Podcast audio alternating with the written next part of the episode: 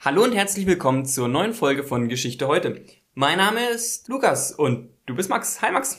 Servus zusammen. Äh, letztes Mal hatten wir wieder eine Special-Folge mit einer, ja, einer Expertin auf dem Feld der Antike und äh, Sex in der Antike. Sozusagen, und jetzt geht's von einer Folge von Sex, geht's zu Shakespeare, sozusagen eine sexy Folge. Kein, kein besonders großer Sprung. Ne, Shakespeare ist sexy. Ja. Du hast mir mal erzählt, dass bei dir in Geschichte die Vorlesungen über Shakespeare die bestbesuchtesten waren. Ja, das stimmt. Insbesondere, also englische Literatur ist, also ich habe an der LMU in München studiert, an der äh, Ludwig-Maximilians-Universität und ähm, da in den Geschichts- und Philosophie-Literaturvorlesungen, wo es um Shakespeare und englische Literatur ging, da strömten die Leute rein, die Hörsäle waren voll, nicht nur Studierende, sondern auch ähm, Gasthörer ähm, aus aller Welt kamen und haben sich da reingesetzt, äh, wirklich brechend voll zum Teil. Also es war natürlich vor Corona, aber dann standen sie auf den Gängen ähm, und haben da den, ähm, ja, dem Dozenten damals gelauscht. Das war wirklich ähm, spektakulär. Da ging es damals um ja die Liebe bei Shakespeare. Das ist natürlich auch ein Thema, was, was viele anlockt, muss man sagen. Aber ja. Also ich wäre bei Shakespeare sofort weggerannt, kann ich euch erzählen. Ich habe in der Schule damals Englisch abgewählt zur, zum Abi dann, weil ich Angst vor Shakespeare hatte. Ich hatte einfach nur keine Lust, Shakespeare zu lesen und hatte dann Latein als äh, erste Fremdsprache. Davon ist trotzdem nichts hängen geblieben. Ähm, vielleicht so viel zu Shakespeare. Wir erzählen aber heute nichts über Shakespeare himself, sondern eher über eins seiner Stücke und eher über eine Theorie. Ja, genau. Dazu auch noch eine Frage vorneweg. Was haben The King of Pop, also Michael Jackson, die Jedi bei Star Wars, Shakespeares Stück Richard II und Queen Elizabeth gemeinsam? Also, ich weiß es, weil wir haben uns vorbereitet auf diese Folge, aber kein, also ja, nee, ja. ich kann es eigentlich auch nicht richtig beantworten. man, man, kann ja, man kann ja Fragen als Stilmittel, als rhetorische Frage genau. unbeantwortet lassen und vielleicht zu einem späteren Zeitpunkt zurückzukommen. Es wirkt mir manchmal, genau. Aber ähm, es ist eigentlich ganz interessant, weil alle die haben eine Sache gemeinsam. Sie haben, und ich nenne es jetzt mal etwas provokant und wir werden das dann ähm, im Nachgang besprechen, ob das wirklich so ist, eine besondere Art des Vermächtnisses, ähm, des Weiterlebens auf eine bestimmte Art und Weise. So habe ich das noch gar nicht betrachtet. Ja, mal schauen, ob uns äh, heute Shakespeare und diese Theorie, die wir da dabei haben, dabei hilft. Fangen wir denn vielleicht vorne an. Die Theorie, die wir heute vorstellen wollen, wie heißt die? Die basiert ganz konkret auf einem Buch. Einem Buch eines Historikers. Dieser, der Historiker hieß Ernst Kantorowitsch war ein deutsch-amerikanischer Historiker mit jüdischer Abstammung und ähm, ist ähm, geflohen im Zuge der, der, des Dritten Reichs des Nazi-Regimes in Deutschland, ist er äh, geflohen in, nach Amerika und hat dort dann besonders in Princeton weitergewirkt. Und er hat ein Buch geschrieben, ein sehr, sehr einflussreiches Buch für die Geschichtswissenschaft. Eins in der Geschichtswissenschaft wirklich eins der Klassiker. Und das heißt The King's Two Bodies. Also des Königes zwei Körper. Genau, äh, das ist auch vielfach übersetzt. Ähm, unter anderem Französisch und Deutsch gibt's auch die Bücher. Und ähm, die zwei Körper des Königs heißt es auf Deutsch. Ähm, eine politische Theorie und insbesondere eine ähm, politische, ja, theologische Studie des Mittelalters, muss man sagen. Ich bin, als du mir vorgeschlagen hast, dass wir dieses Thema machen, war ich sehr überrascht ich komme nicht aus einem historischen Hintergrund, ich kenne diese Theorie nicht, höre aber natürlich auch Podcasts zum Geschichtsthema, da gibt's ja ganz viele, wir sind ja jetzt nicht die einzigen und es ist jetzt auch kein Nischen-Podcast, den wir hier machen, sondern äh, Geschichtspodcasts sind ein großes Feld. Natürlich hört man bei den anderen rein, irgendwo müssten wir ja auch unsere Kreativität herhaben. Mich hat's gewundert, ich habe noch nie bei anderen Podcastern oder in irgendwelchen anderen Bereichen populärwissenschaftlich, populärgeschichtlichen Bereiche von dieser Theorie gehört, The King's Two Bodies. Ja, das stimmt und es ist auch so, denke ich, dass es schon ähm, normalerweise auch als etwas schon als eine komplizierte Theorie angesehen wird, die ähm, jetzt nicht so sehr für ähm, den, den breiten öffentlichen Diskurs eigentlich genutzt wird. Ähm, es ist tatsächlich so, dass man aber einen Ausspruch kennt und den werden wir heute, denke ich, noch häufiger hören, den nahezu, glaube ich, jeder kennt und auch mit dem Mittelalter verbindet, nämlich der König ist tot, lang lebe der König. Der König ist tot, lang lebe der König. Und das ist eigentlich der Kern dieser Theorie. Damit haben wir alles, was wir eigentlich brauchen. Bevor wir gleich in die Theorie einsteigen, so ein bisschen noch den, den Kontext klären. Auf Wikipedia steht, The King's Two Buddies Theorie ist Teil der politischen Theologie. Jetzt bin ich gestockt. Was ist politische Theologie? Das ist sogar, glaube ich, der Untertitel dieses äh, Buchs von äh, Kantorowitsch. Politische Theologie sind ja eigentlich zwei Begriffe. Die Politik mal kurz außen vor gelassen. Theologie, weil das ja in dem Fall auch spezieller ist, ist Theos, Logos, diese beiden Wortbestandteile, also die Lehre der Götter oder des Gottes, das ist natürlich Streitfrage Nummer eins, aber also die Lehre über die Götter und damit geht das einher in der Wissenschaft dann die Lehre über eine Religion, Gemeinschaft, ein religiöses Werk und eben hier in unserem, äh, ja, in, in Deutschland speziell natürlich über das Christentum vermehrt. Ähm, und damit ist es, äh, geht es sehr stark mit einer Auslegung und einer ähm, wissenschaftlichen ja, Bearbeitung der Bibel einher. Aber die Theologie wirklich allgemein, und das ist hier auch ganz entscheidend, ist eigentlich nichts anderes erstmal wie die Lehre über eine Religion, über Götter. Mhm. Das sollten wir im Hinterkopf behalten. Und die politische Theorie, das ist kein feststehender Begriff an sich. Das ist ein bisschen Auslegungssache, aber für uns äh, als Definition sollte reichen, dass die politische Theologie ähm, sich mit einer mit einem praktisch ja, politischen Wesen einer Religion, Gemeinschaft auseinandersetzt. Also, wann kommt es dazu, dass Religion sich mit der Politik überschneidet oder sogar Einfluss nimmt? Theologie ja eigentlich die Lehre. Ähm, also wann sozusagen die Ideen, und jetzt beziehe ich mich aufs Christentum, wann die Ideen des Christentums ähm, auf die Politik im europäischen Mittelalter besonders starken Einfluss hatten. Du hast jetzt viele Dinge gesagt, viele Wörter. Eines davon ist Mittelalter.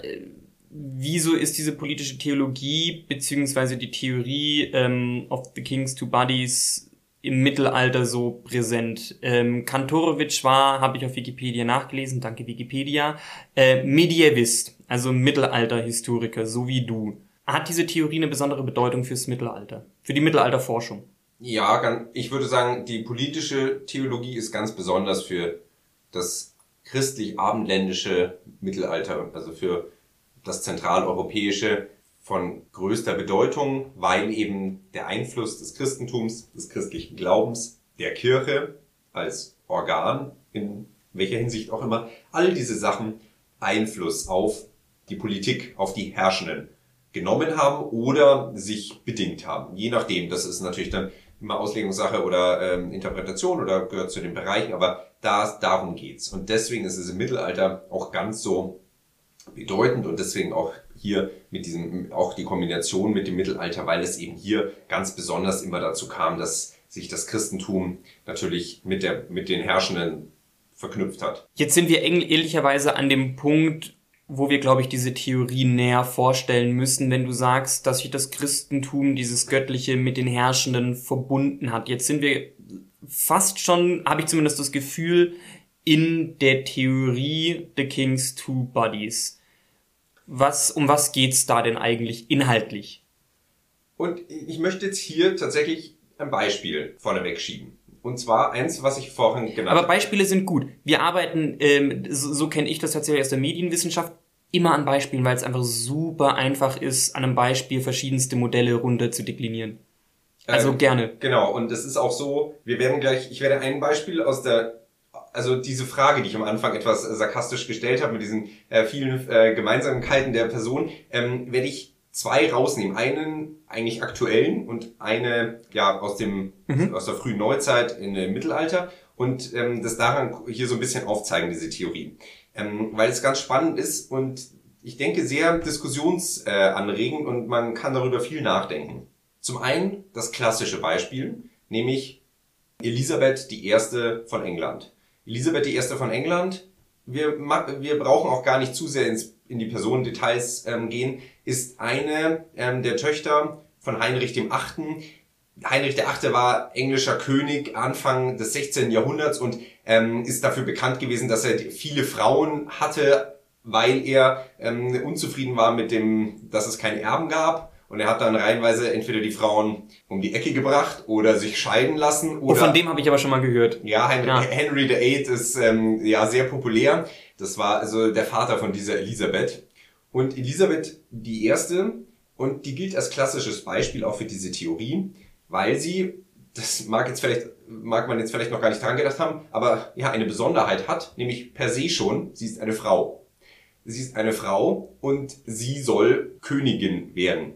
Ähm, es gibt keinen männlichen Erben von Henry VIII. Es gab einen, der ist aber sehr schnell gestorben. Ähm, und dann bleibt sie und äh, es gibt dann ja, äh, englische Revo äh, Revolution, so ein bisschen hin und her. Sie soll Königin werden. Aber wie legitimiert man das? Das ist eigentlich an diesem Zeitpunkt nicht wirklich gut vermittelbar, dass die Frau Königin wird. Vielleicht müssen wir halt sprachlich trennen. Wir sprechen von der Königin, im Englischen Queen, aber Elizabeth I. war nie Queen, sondern King. Ist das richtig? Das ist richtig und hier sind wir beim Kern. Hier sind das, wir beim Kern. Das ist eigentlich schon die Theorie. Denn der König ist tot, lang lebe der König. Und das ist der Ausspruch, der bei Elisabeth gebraucht wurde. Hier wird versucht, ihren weiblichen Körper, mhm. ihren Körper erstmal so stehen lassen. Kopf, Schultern, Richtig. Körper, Beine, Fuß. Genau. Und das Amt, was sie bekleidet, zu trennen. Und die Theorie verwendet da zwei Begrifflichkeiten und das ist äh, eigentlich das Einzige, was man so wirklich ähm, ja, sich ähm, vor Augen halten muss, wenn wir jetzt da weiterreden. Und das ist auch der Kern. Ich würde sagen, das, wenn man mitnimmt, dann kann man viel drüber nachdenken. Nämlich, es gibt den Body Natural, also den ähm, natürlichen Körper und den Body Politic, also den politischen Körper. Und diese beiden Körper sind in der Person von Elisabeth zusammen. Mhm. Sie ist nämlich einerseits Elisabeth, etwas plump gesagt, die Frau äh, mit ihren körperlichen Eigenschaften. Kopf, Schulter, Beine. Genau. Und sie ist gleichzeitig Body Politic, nämlich sie ist König. Vielleicht die Frage, diesen Body Politics, das ist kein Körper zum Anfassen, sondern eher eine Art theoretisches Konstrukt. Ja, ein spiritueller Körper, so nennt Kantorowitsch das einen spirituellen Körper, der unsterblich ist und ja so eine Art Übermacht auch über den Body Natural hat. Denn er ist superior zu ihm. Er ist über ihn gestellt. Die, der Body Natural, wie du sagtest, Kopf, Schulter, Beine, der ist sterblich, der hat Schwächen, der kann vergehen. Mhm. Der Body Politic nicht. Und der Body Politic ist in diesem Fall der König unterliegt, bleiben wir vielleicht bei dem Body Natural. Ich kann mir vorstellen, das ist so ein bisschen einfacher, den zu beschreiben. Unterliegt der irgendwelchen besonderen Gesetzen oder Regeln in dieser Theorie? Der Body Natural, ja, also zunächst einmal ist es wirklich wichtig zu wissen, dass der vergänglich ist. Dass der, das ist eine sterbliche Hülle, also den hat prinzipiell jeder. Also der normale Körper, den, den man genau. hat. Der genau. Body Natural ist ja. das, was wir als Körper bezeichnen. Ja. Allerdings kann ja auch ein Körper bedeutet ja nicht nur der der der menschliche physische äh, physiologische Körper, sondern äh, es gibt ja auch eine Körperschaft zum Beispiel. Ja. Das ist ja eine eine Erweiterung. Und in dem Zusammenhang äh, Body Natural ist wirklich auf den ja Genau. Jetzt, ich bin kein Arzt, körperlichen Körper wollte ich gerade genau. sagen, aber das ist so schön ja, der, wissenschaftlich. Ähm, der Körper, die Hülle. Die Hülle, der körperliche Körper. Wunderbar. Ähm, ich würde sagen, dass da schon zumindest noch so weit dazugehört, dass auch die persönlichen Eigenschaften dazugehören. Mhm. Ähm, also es ist jetzt nicht nur so, ähm, dass es nur Kopf, Schulter, Arme sind, sondern es ist praktisch schon die Konstitution dieser Person. Also ähm, durchaus mit den Schwächen. Also auch Gefühle, auch Emotionen würde zum natürlichen Körper gehören. Ja, genau. Weil der Body Politic und die beiden stellen bei Elizabeth eine unteilbare Einheit. Mhm. Die liegen hier zusammen. Aber der Body Politic hat keinerlei Schwächen. Jetzt kommen wir vermutlich ein bisschen in diese Theologie rein. Du hast gesagt, dieser Body Politics ist schon fast was Spirituelles. Ja, er hat auch in diesem Kontext jetzt unmittelbare göttliche Verknüpfung.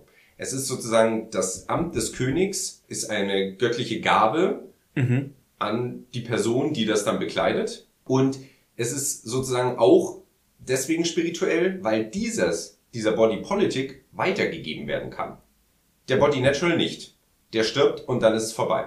Wäre schön, könnte ich meinen äh, Körper irgendwie weitergeben, aber das geht wohl Ja, da nicht. sind wir noch ein bisschen zu Science Fiction. Ähm, brauchen wir noch ein paar Jahre wahrscheinlich. Aber ja, das stimmt. Ähm, aber der Body Politic, der kann weitergegeben werden. Und der König ist tot, lang lebe der König. Also, es, es kommt dazu, dass einer stirbt, der das Amt bekleidet. Mhm. Aber das Amt des Body Politics unmittelbar in diesem Zeitpunkt schon auf den nächsten König wirkt und damit bei dem nächsten König, und in dem Fall ist es Elizabeth, Body Natural und Body Politic zusammengehen und dann hat sie das Amt, bis sie wiederum stirbt. Also ist quasi als, als Laie gefragt, das Innehaben des Amtes schafft den Body des Body Politics. Ja. Jetzt kann man sich erstmal fragen, was bringt das? Es bringt eine ganz, ganz So, so viele Fragen stelle ich mir noch nicht, äh, liebe Zuhörerinnen, lieber Zuhörer. Es ist vollkommen okay, wenn Max der Einzige ist, der die Frage gestellt hat, was bringt es? Aber bitte, was bringt es? Meinst du nicht? Also man kann natürlich immer über solche Sachen reden, aber dann fragt man sich doch, okay, jetzt meint Kantorowitsch hier, es gibt einen Body Natural und es gibt einen Body Politic und die werden vereint. Okay, aber was bringt es? Sozusagen. Gut, aber das ist ja, aber das, äh, die Frage stellt man sich ja in der Wissenschaft häufig. Oftmals gibt es Wissenschaft, die gemacht wird oder Theorien, die gemacht werden, einfach nur, weil man es kann. das stimmt, das stimmt. Also, wer, wer für den ersten. Stein, der nicht eine sinnlose Studie schon mal Ja, gemacht das hat. stimmt, Okay. Das stimmt, das stimmt. Damit werden wir auch im Spiel. Theologie übrigens. Ja. Ähm, aber ja, nee, also es ist natürlich so, dass Kantorowitsch hier schon praktisch daraus einen Schluss zieht. Mhm. Und zwar für die, fürs Mittelalter generell und für die Königsherrschaft, für die Monarchie. Und zwar besonders für die göttliche Monarchie, also für die christliche, die verstanden hat als eine Monarchie, die von Gott sozusagen ähm, beauftragt ist. Und das ist für das europäische Mittelalter eigentlich flächendeckend so, speziell für die englische Monarchie hier ganz besonders. Deswegen ist auch Elisabeth eigentlich ja schon frühe Neuzeit im 16. Jahrhundert, aber ähm, also schon am Ende des Mittelalters muss man sagen.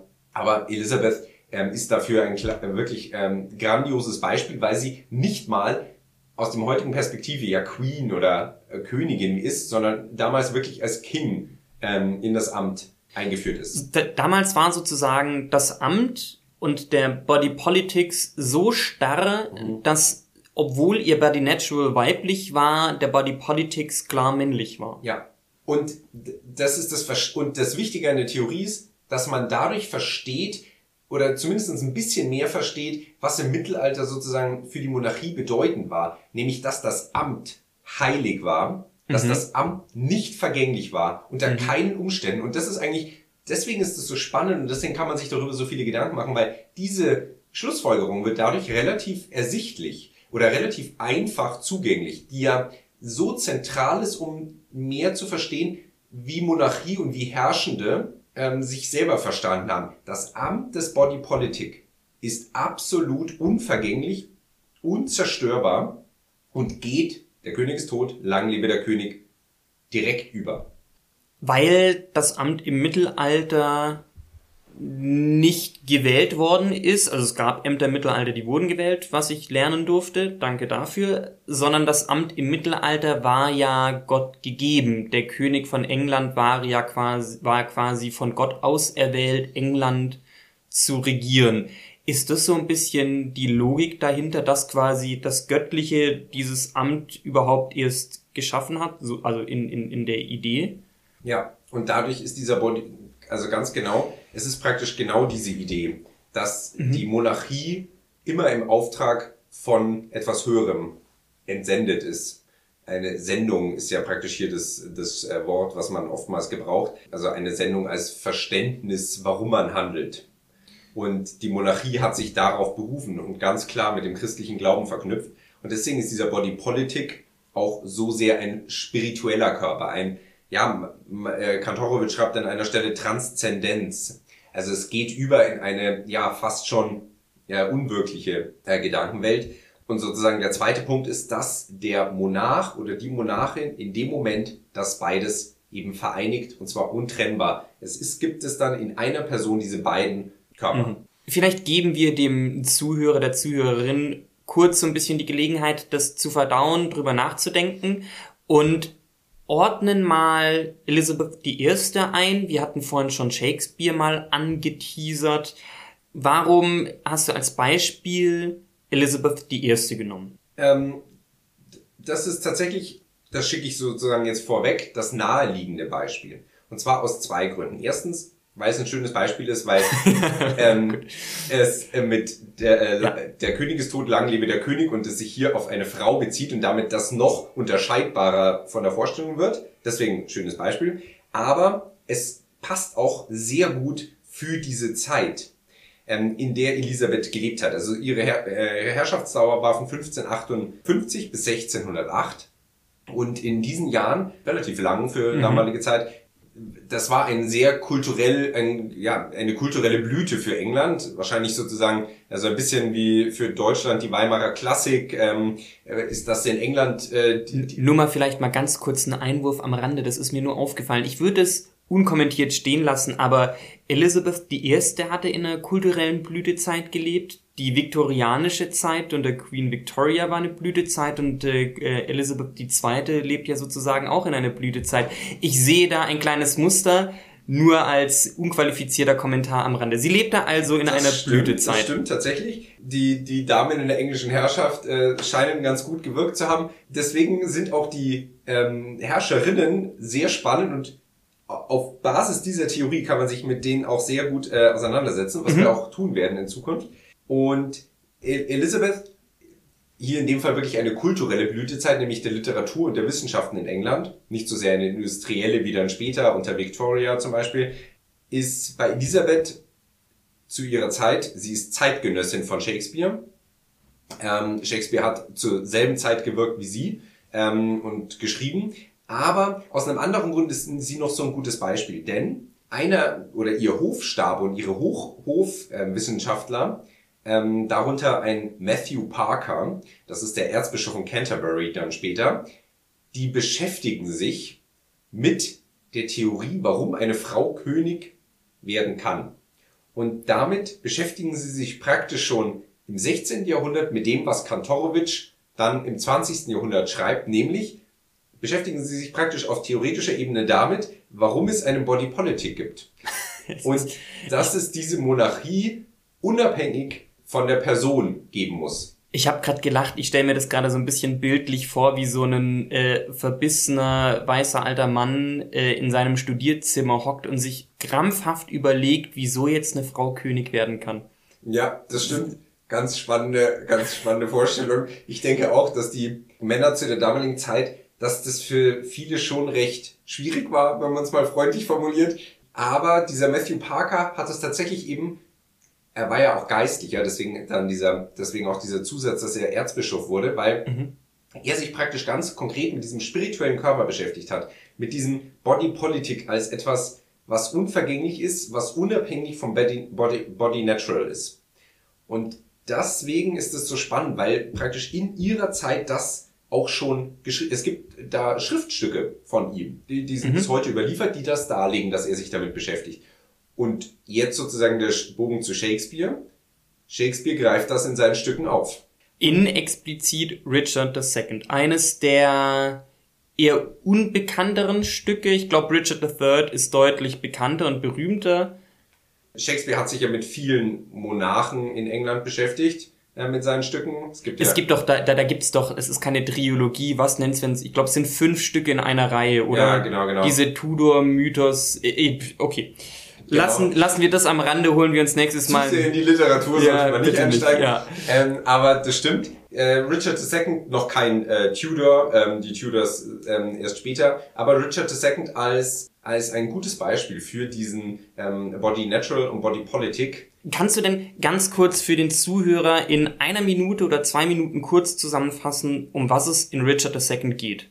Ja, also in dem Stück geht es um, wie der Name schon sagt, um Richard II, um diesen König. Und zwar geht es darum, dass sein Cousin Heinrich, äh, ich bleibe jetzt mal bei den deutschen Bezeichnungen, eine, ein Zweikampf ähm, gegen einen anderen Adligen eintreten soll. Richard II. soll da als ähm, Schlichter, als ähm, Vollstrecker des Urteils auftreten und verbannt beide. Dieser Heinrich ist sehr beliebt, ähm, flieht nach Irland und Richard II. will als Vergeltung dann einen Zug nach Irland unternehmen, ähm, einen militärischen. Und ähm, während er das tut, kommt dieser Heinrich aber wieder zurück nach England, sammelt dort die Adligen und die Bevölkerung um sich und ähm, ist sehr populär. Richard II. kommt auch zurück nach England, um das zu verhindern. Und wie er aber zurückkommt, laufen ihm die Soldaten weg, laufen über und Heinrich er gewinnt enorm an Popularität. Und jetzt sozusagen der Kern, Richard II. als König, er hat Body Natural und Body Politic in einem, so wie es ja auch hier, wie wir vorhin gesagt haben, verliert jetzt an diesen Heinrich dem Body Politic. Denn und das ist in dem Stück sehr bildlich und schön dargestellt. Er gibt Krone und Zepter wirklich äh, nicht nur sprichwörtlich, sondern er gibt sie ab, er verkauft sie, er verkauft auch sein, er verkauft auch seine Reichtümer, er, weil er, weil ihm alles alle weglaufen und er zerbricht sozusagen und sein Body Politik geht an Heinrich über. Heinrich wird der neue König und ähm, es gibt dann eine sehr sehr schöne Szene am Schluss. Er steht vor einem Spiegel, zertrümmert diesen Spiegel, das Spiegelbild von ihm und das symbolisiert, und da ist man sich eigentlich einig, genau diesen Konflikt. Er sieht seinen Body Natural dann nur noch und die Hülle, die praktisch den spirituellen Körper hat er verloren. Er hat keine Krone mehr auf, nichts mehr und das reicht ihm nicht. Er zertrümmert dann den Spiegel. Es bleibt ihm nur seine schwache Hülle, sein schwacher Körper. Er ist ein schwacher König auch ähm, allgemein. Am Ende stirbt er dann auch noch. Ähm, also diese Trennung wird hier in dem Stück praktisch genau dargestellt und ähm, ja und dass dieser Body Politic eben dann übergeht auf auf Heinrich. Ähm, am Anfang vom Stück gibt es eine sehr schöne Szene auch.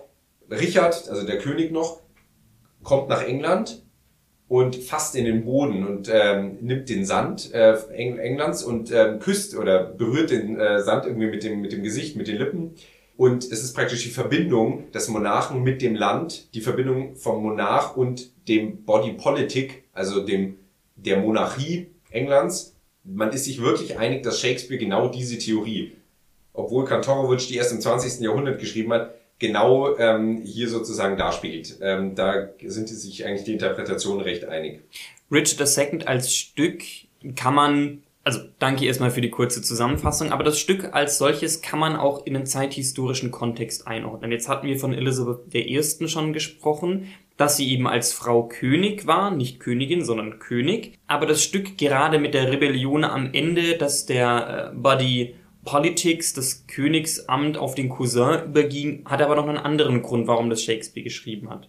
Das, äh, Shakespeares Stück und zeitgenössisch hier im Sinne von zu seiner Zeit, wie er es geschrieben hat, und wie ich schon sagte, er war ja Zeitgenosse von Elisabeth, bezieht sich auf die Regentschaft von ihr. Nämlich Elisabeth hatte und hat keine Kinder damals, ist gefürchtet und wahrscheinlich auch zu Recht, ähm, dass sie, dass es zu einer Rebellion kommt, wenn sie stirbt. Dass wenn ihr Body Natural vergeht, der Body Politic unbesetzt ist und es eben nicht dazu kommt, der König ist tot, lang lebe der König, dass man direkt jemand hat, auf den das übergeht und damit Streitigkeiten aufbrechen und viele Anwärter auf diesem Politik, äh, Body Politik auftreten. Und das führte dazu, dass das sehr, sehr relevant war für ihre, für ihre Herrschaft. Das ist ein Beispiel, das lässt sich wirklich auf viele andere übertragen, dass es eben zu einer Angst kam, wenn man keinen direkten Nachfolger, Nachfolgerin hatte. Ähm, und das ist wahrscheinlich auch so der Kern, auch nochmal ein zweiter Kern dieser Theorie, dass sie auch dafür wirklich gebraucht wird, sozusagen als Verständnis davon, man muss das weitergeben, sonst kommt es zu Komplikationen, sonst kann es zu einer Revolution, zu einer Rebellion kommen. Wenn dieser Body, mhm. Body Politic angreifbar wird, wenn er nicht mehr so gesehen wird. Also wenn der Body Natural, um wieder zurück zur Theorie zu kommen, Shakespeare ein bisschen abzuhaken, wenn der Body Natural vergeht, dann geht der Body Politics auf den nächsten über, hatten wir ja gerade schon mal besprochen. Mal den anderen Fall, was passiert mit dem Body Natural, wenn der Body Politics vergeht? Also wir sind ja nicht mehr im Mittelalter. Es gibt zwar noch den König, aktuell gibt es eine Königin, the Queen, sogar in weiblicher Form. Aber was passiert ist, es gibt ja Könige oder Königstitel gibt es heutzutage nicht mehr. Was passiert dann mit dem Body Natural? Also erstens, in, in englischen Monarchie ist es ja tatsächlich noch so, dass sie sehr stark eigentlich nach dieser Theorie handelt. Sie wackelt nicht am Amt, sie tritt nicht zurück und sie bleibt trotz ihres schwachen Body Natural und ihres hohen Alters vereinigt mit dem Body Politic. Man könnte ja argumentieren, es wäre viel sinnvoller, wenn sie dem Body Politic abtritt. Mhm. Tut sie ja nicht. Ähm, weil sie diese Vereinigung als untrennbar definiert. Und erst wenn der Body Natural vergeht, dann geht der Body Politic auf wahrscheinlich ihren Sohn Charles über. Ähm, und allgemein heute, das ist natürlich jetzt schwierig. Also es es kommt auch darauf an, was man, was man damit ähm, anschauen will. Ich fand dieses Beispiel tatsächlich, es gibt dazu einen Artikel in der Welt über Michael Jackson ganz interessant. Michael Jackson. Jetzt haben wir Elizabeth die erste und Michael Jackson. Jetzt fehlen am Ende nur noch die Jedi und dann haben wir die Frage beantwortet. Das stimmt. Ähm, ja, es gibt noch andere ganz gute Beispiele, aber Michael Jackson wird ja King of Pop genannt. Und bei seiner Beerdigung, das war schon fast wie eine monarchische Beerdigung. Mhm. Ähm, wenn man sich die anschaut, äh, kann man heute bei YouTube überall finden. Ähm, es waren ultra viele Gäste. Es war, ähm, es war so ein Sarg in Gold. Ähm, es wurde pompös. Und hier ist es so, dass auch das Konzept von einer Art Dynastie und diesem Body Politic getrennt wird. Denn er vergeht. Der mhm. schwache Körper von Michael Jackson ich, ich spreche immer in diesem Extrem, weil das so Kantorowitsch formuliert, ist sterblich und ist vergangen und sein King of Pop und insbesondere seine Musik bleibt bestehen, geht auf andere rechte Überträger über und dieser Body Politic, der ist unantastbar. Mhm. Es ist natürlich nicht mehr ganz so schön, der König ist tot, lang lebe der König. Es gibt keinen neuen King of Pop in dem Moment. Aber seine, äh, seine Werke bleiben bestehen. Seine sein, Werke bleiben sein bestehen. Schaffenswerk bleibt bestehen. Michael Jackson ist King of Pop. Genau. Und damit der spirituelle Körper bleibt bestehen. Obwohl der Body Natural mittlerweile irgendwo unter der Erde liegt. Jetzt haben wir zwei Beispiele. Vielleicht, um diese Theorie noch so ein bisschen an anderen Beispielen abzuhaken. Ich habe mir mal so ein paar, eine Liste geschrieben und als wir das vorbereitet haben, ist mir dann ein Fall noch eingefallen, den ich auch ganz spannend und ganz interessant fand. Und zwar diesmal kein König, sondern ein Papst und einer, der sich jetzt mal wieder zu Wort gemeldet hat, was ja eigentlich sehr unüblich für ihn Politische ist. Politische Theologie. So könnte man auch nochmal zurückkommen. Jetzt, was du gerade gesagt hast, ist praktisch politische Theologie. Es geht um Papst Benedikt 16., der der zweite Papst in der Geschichte des Papsttums ist, der zurückgetreten ist als Papst. Normalerweise hält ein Papst wie ein König das Amt inne, bis er stirbt, also bis der Body Natural vergeht. Papst Benedikt XVI. ist allerdings zurückgetreten. Kann man das in diese Theorie einordnen oder wie würdest du das in diese Theorie einordnen? Ja, also puh, prinzipiell ist es so, dass es sich, ich sag mal so, natürlich alles einordnen lässt, was mit Herrschenden zu tun hat. Man muss natürlich aufpassen, diese Theorie jetzt nicht über zu interpretieren. Aber ich glaube, gerade bei dem Beispiel geht es ganz gut, weil das Papsttum ja als eine langbeständige Monarchie ist es ja im Endeffekt auch. Mhm. Es ist ja auch irgendwie von Gott gegeben. Er ist derjenige, durch den Gott spricht. Genau. Also da ist auch dieses Spirituelle ja. mit drin. Man spricht ja von der Wahlmonarchie beim Papsttum. Das mhm. ist ja ein theokratischer Staat, also ein Gottesstaat und es ist eine Wahlmonarchie, weil die Kardinäle äh, den Papst wählen und deswegen diese Monarchie. Ähm, und der Body Natural von Josef Ratzinger, also Benedikt XVI., ähm, ist auch schwach, so wie Kantorowitsch immer sagt, ähm, ist sterblich und Benedikt XVI. hat das sozusagen im Amt für sich erkannt und ist zurückgetreten. Damit gibt er den Body Politic an seinen Nachfolger weiter. Es ist natürlich schwierig, weil er damit eigentlich zuwiderhandelt diesem Grundgedanken, dass es eine unteilbare Einheit ist und dass er eigentlich mit dem Amt sterben sollte. Es gab ja, glaube ich, auch Kritik aus der katholischen Kirche damals. Ich, glaube, gerade aus der Kardinäle ja, waren damit nicht äh, einverstanden, dass er zurücktritt. Er hätte lieber im Amt sterben sollen. Und jetzt gibt's ja heute noch mehr Kritik. Er hat sich ja gerade erst wieder zu Wort gemeldet, obwohl er gesagt hat, er bleibt still und im Zurückgeblieben. Und jetzt gibt's, glaube ich, noch mehr Kritik, dass er, obwohl er den Body Politics abgegeben hat, also diese Untrennbarkeit tatsächlich aufgelöst hat, trotzdem jetzt ähm, noch sich in der Öffentlichkeit zu Wort meldet. Also ja, ich finde, das ist natürlich ähm, also unabhängig von der Sachlage mit dieser, mit der Kritik, die ähm, Josef Ratzinger da, ähm, was er da gesagt hat, ist es so, dass natürlich er eigentlich auf diesen Body Politic laut dieser Theorie keinen Einfluss mehr haben darf. Er hat ihn ja abgegeben, es mhm. gibt jetzt jemand anderes. laut der Theorie ist natürlich, eigentlich ist es auch so, dass er erst mit dem Tod es abgibt. Aber gut, das, äh, das ist jetzt Interpretationsspielraum. Ich weiß gar nicht, um es vielleicht in die Moderne mitzunehmen, diese Theorie muss man vielleicht auch mit diesen Rücktritten, äh, die da schon einordnen und eigentlich sagen können, man kann den Bodypolitik auch freiwillig abgeben, in gewisser Weise, sozusagen, mit so einem Rücktritt. Könnte ich mir vorstellen. Wenn wir in der Moderne jetzt angekommen sind, vielleicht können wir das Ganze so ein bisschen abstrahieren. Ein Körper ist ja nicht nur, wir hatten ja gerade davon gesprochen, dass ein Körper nicht nur das physische und psychische eines wirklich menschlichen Körpers ist, sondern eben auch ein Amt kann ein Körper sein. Heutzutage haben wir zumindest im Westen sehr viele Demokratien. Funktioniert dieser Body Politics auch in der Demokratie?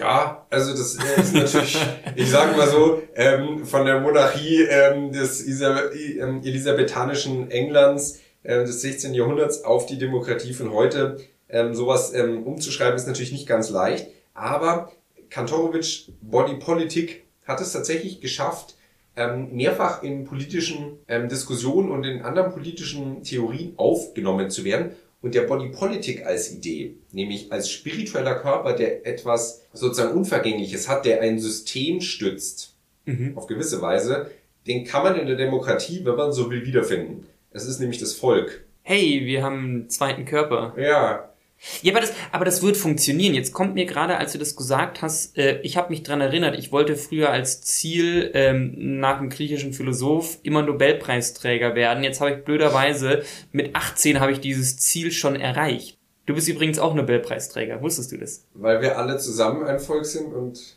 Nee, weil der Nobelpreis, der Friedensnobelpreis 2013 war das, ging an das Volk der Europäischen Union. Nicht an die Europäische Union, ja. sondern an das Volk der Europäischen Union. Man könnte ja jetzt äh, in diesem Zusammenhang davon sprechen, dass der Nobelpreis dem Body Politics der Europäischen Union dem Volk übergeben worden ist.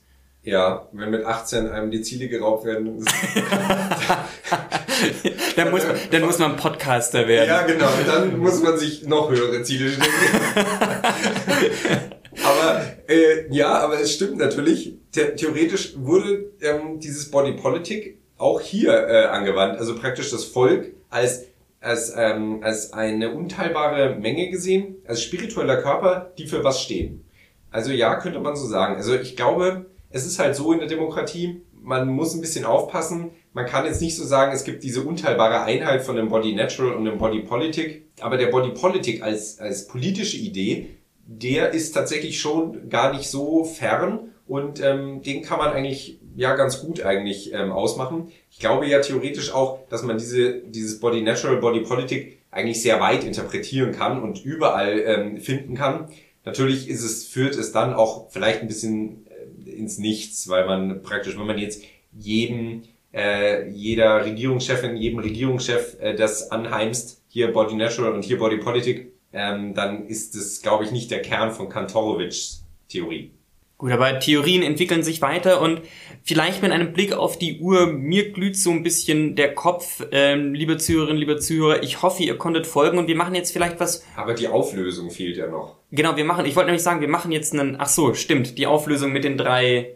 Ja. Was hat ein Jedi jetzt mit dieser Theorie ja, zu tun? Ja, genau, also wir hatten mhm. The King of Pop, wir hatten Shakespeare und wir hatten El Elisabeth, sogar beide. Aber die Jedi bei Star Wars ist nur ein Satz, wenn man den Film nicht kennt, ist es auch nicht schlimm. Und es gibt dort ähm, Figuren ähm, der Jedi, die in ihrem Body Natural sehr gebrechlich dargestellt werden und sehr, ja, also sozusagen fast schon dem Tode nah und schwach wirken. Beziehungsweise er stirbt sogar. Es geht um Yoda explizit. Genau, es geht um Yoda explizit und auch später um Luke Skywalker in der, in der neuen Trilogie, wo das wieder aufgegriffen wird, genau dasselbe Motiv. Ähm, dass er ein schwacher Körper, ein alter Mann ist und Yoda eben auch.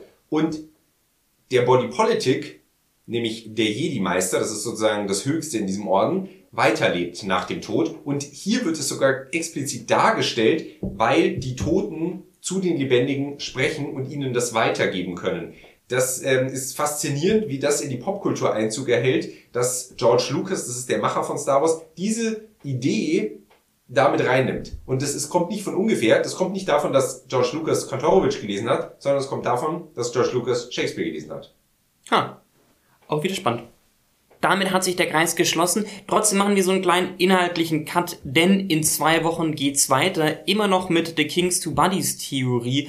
Allerdings mal ein bisschen praktischer angewendet auf ein ganz explizites Thema. Auch keine Theorie mehr. Auch keine Theorie mehr. Ähm, es ist okay. Alle geschafft. Genau, alles geschafft. Und zwar wollen wir uns explizit diese Theorie an Frauen in der Politik anschauen. So viel können wir schon mal spoilern. Was daraus wird, dann müsst ihr in zwei Wochen wieder einschalten. Ich weiß auf jeden Fall jetzt, äh, was ein Jedi mit der britischen Königin zu tun hat, mit, mit dem britischen König, sie war ja König. Vielen Dank. Äh, ich muss jetzt erstmal schauen, dass ich das Ganze mit einem Schnaps runterschluck, dass ich auch wieder begreife und gerade ausschauen kann. Vielleicht könnt ihr, lieber Zuhörer, liebe Zuhörerin, als Hausaufgabe schauen und mal durch die Presselandschaft gehen und das nächste Mal schauen, so funktioniert diese Theorie bei dem und dem. Ich habe mir nämlich so ein bisschen laienhaft ganz viele Beispiele auf, rausgeschrieben. Die habe ich jetzt gerade in dem Podcast alle gar nicht nennen können. Aber vielleicht sieht man das und merkt auch, wie so eine politik-theologische ähm, Theorie aus dem Mittelalterforschung, aus der Medievistik auch heutzutage noch Einzug findet, um das Geschichte heute, das heute rauszuhaben. Damit bedanke ich mich. Ich habe heute wirklich viel gelernt. Mein Kopf glüht und wir hören uns in zwei Wochen wieder. Bis dahin. Ciao. Ciao.